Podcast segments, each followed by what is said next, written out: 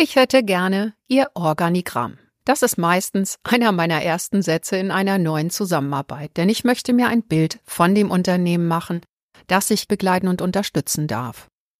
Inzwischen habe ich festgestellt, dass dieses Bild alleine nicht ausreicht, um mir klarzumachen, wie dieses Unternehmen tickt.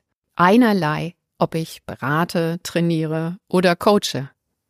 Deshalb möchte ich heute darüber sprechen, welches Bild bzw. welches mentale Modell mir ein Riesenstück weitergeholfen hat, hier wirksamer zu werden. Vielleicht hilft es dir dann auch weiter.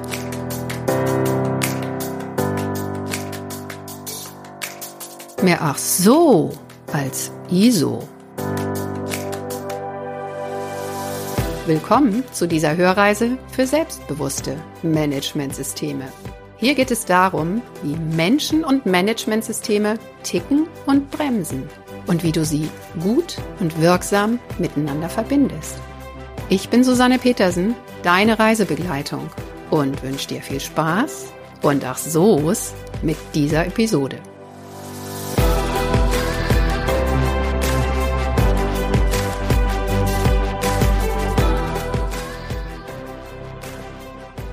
Moin, moin. Ja, willkommen zu dieser Episode, zu einer weiteren Episode, in der ich mich um dieses Wort passend herum denke. Warum eigentlich?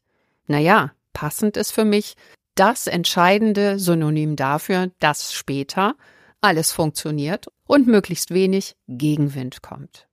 Nachdem wir letztes Mal die internen Stakeholder unter die Lupe genommen haben, also Geschäftsführung, Führungskräfte, Mitarbeitende und auch die verschiedenen Bereiche oder Abteilungen, möchte ich heute mal einen verschärften Blick auf den inneren Kontext werfen.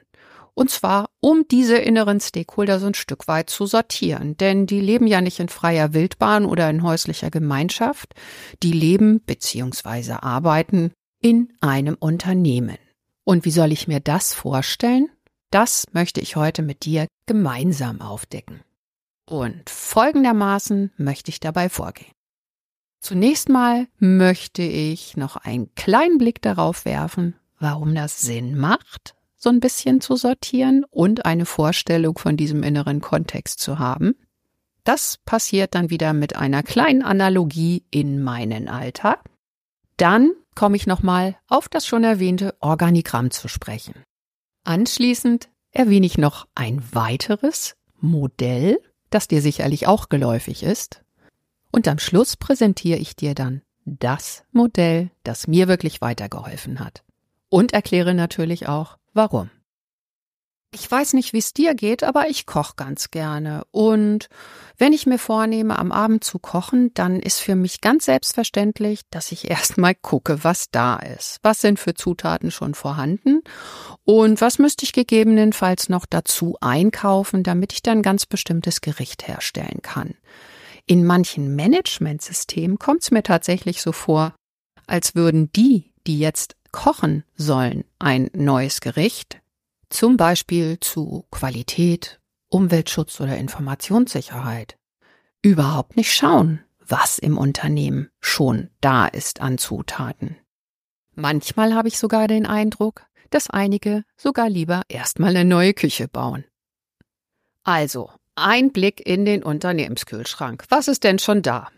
Wer von ganz weit oben guckt, der lässt sich wahrscheinlich erstmal das Organigramm zeigen also die Aufbauorganisation des Unternehmens.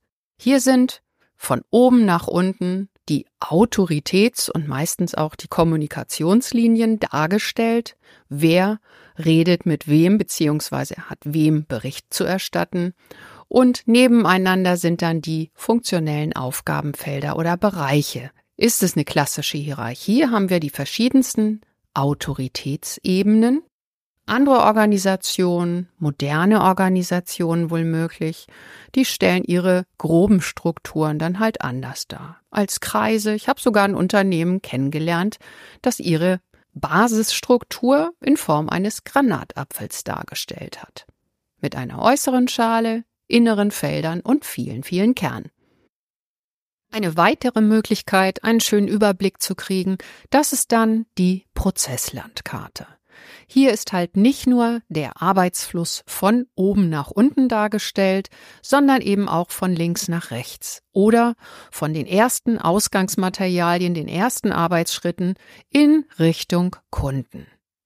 Hier geht dann ein Arbeitsgang auch über Bereichsgrenzen hinweg und vor allen Dingen zeigen diese Prozesse im besten Falle die Wertschöpfung des Unternehmens.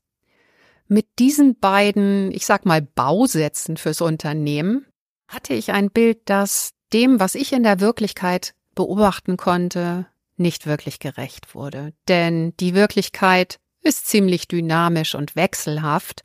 Da gibt's unvorhergesehene Dinge und da gibt's Wechselwirkungen, die einfach in diesen Bildern nicht wirklich wiedergegeben werden. Und vor allen Dingen nicht der Faktor Mensch. Also die Menschen beziehungsweise die Mitarbeitenden im Unternehmen. Denn die haben sich manchmal wirklich merkwürdig verhalten und überhaupt nicht so, wie ich es mir erwünscht bzw. erwartet hatte. Komische Reaktionen, zum Teil auch emotional, also da spielten sich Dinge ab, die ich einfach nicht einordnen konnte. Und ganz ehrlich, ein Psychologiestudium wollte ich dafür jetzt nicht anfangen. Glücklicherweise habe ich dann noch einen anderen Weg gefunden. Und zwar habe ich zunächst mal angefangen, nach Unternehmensmodellen zu suchen und bin relativ schnell darauf gekommen, dass das systemische Denken dabei ziemlich hilfreich ist. Denn systemisches Denken heißt einfach, auch diese Dynamik und die Menschen im System abzubilden. Und da möchte ich dir gerne ein Modell vorstellen, das wirklich sehr simpel ist, aber genau diesem Aspekt ausreichend Raum gibt. Solche Unternehmensmodelle gibt es inzwischen ziemlich viele. Ich habe eine ganze Weile recherchiert, als ich mein Buch geschrieben habe. Und eins davon, das St. Gallner Unternehmensmodell, fand ich schon ziemlich passend. Aber es gibt noch weitere, die dann auch ähnlich aufgebaut waren. Inzwischen gibt es auch kybernetische Unternehmensmodelle, zum Beispiel Stafford Beer. Ich verlinke dir meine Quellen natürlich in den Shownotes. So, und jetzt bin ich in der spannenden Situation, dir ein mentales Modell, das üblicherweise grafisch dargestellt ist, in Worten darzustellen. Also ich male jetzt mit meinen Worten ein Modell, das aus drei Feldern besteht. Am schönsten sieht es aus in einem großen Dreieck mit drei Dreiecken jeweils in den Ecken dieses großen Dreiecks. Und in der Mitte kannst du dir die Mitarbeitenden vorstellen, die sich so wie gewünscht oder geregelt verhalten. Das obere Dreieck, die Spitze sozusagen, da liegt die Strategie drin. Das ist für mich einfach eine langfristige Orientierungsgröße, abgeleitet von der Politik oder was immer darüber steht. Auf jeden Fall dient sie zur Orientierung nach innen, zum Beispiel zu den Themen, die nicht detailliert vorgegeben sind, oder auch zu der Richtung, in der sich das Unternehmen weiterentwickeln will. Die Strategie wird natürlich meistens von oben vorgegeben oder im Management gemeinsam entschieden. Strategie wird gern auch als langfristige Planung bezeichnet. Das kennen wir auch aus dem Managementsystem. Dann haben wir unten noch zwei Dreiecke übrig. Das linke davon, darin steht Organisation oder organisatorische Bedingungen. Hier geht es im Grunde um die geschriebenen Regelungen, Aufbau- und Ablauforganisation oder das beschriebene Organigramm mit allem, was dazugehört. Auf jeden Fall alles aufgeschrieben. Hier sind Rahmenbedingungen vorgegeben als Regeln, Regelungen, Orientierungslinien. In manchen Unternehmen heißt es auch Best Practice oder Vereinbarung. Auf jeden Fall sind hier Routinen festgelegt standardisierte Abläufe als Orientierung für die Arbeit und Zusammenarbeit. So, und das dritte Feld, das ist noch leer. Und hier wird's jetzt auch wirklich interessant, denn hierin wird das abgebildet, was ich mit dem Faktor Mensch und diesen unerwarteten und unkalkulierbaren Wechselwirkungen verbinde. Und hast du schon eine Idee, was ich gleich in dieses Feld reinschreibe? Mit Begeisterung und in Großbuchstaben Kultur. Die Unternehmenskultur. Hier sind geteilte Werte, Haltungen, Prinzipien, ja sogar Vorurteile, ich sag mal versammelt, wie das Unternehmen tickt, wie man sich bei uns verhalten darf, wie das auch toleriert wird, Auf jeden Fall eben auch eine Art von Regeln, aber informell und ungeschrieben. In den Köpfen der Menschen und alle kennen das. Wenn neue ins Unternehmen kommen, dann sind sie oft erstaunt, beziehungsweise müssen diese Regeln erstmal lernen. Die stehen ja nirgendwo und das lernt man natürlich dann im Verhalten und damit, dass man irgendwo aneckt oder irgendwas anders macht als üblich. In dem Modell sind natürlich alle diese drei Felder miteinander verbunden, haben auch Wechselwirkung und beeinflussen sich gegenseitig. Da möchte ich jetzt nicht in die Tiefe gehen. Das habe ich ausführlich in meinem Buch beschrieben. Eine dieser typischen Beispiele ist zum Beispiel die Wirkung ungeschriebener Regeln auf die Prozesse im Managementsystem. Eine dieser ungeschriebenen Regeln könnte heißen, wir leben diesen Prozess ganz konsequent und konform, wenn ein Auditor in der Nähe ist. Und im Alltagsbetrieb, da gehen wir damit kreativ pragmatisch um.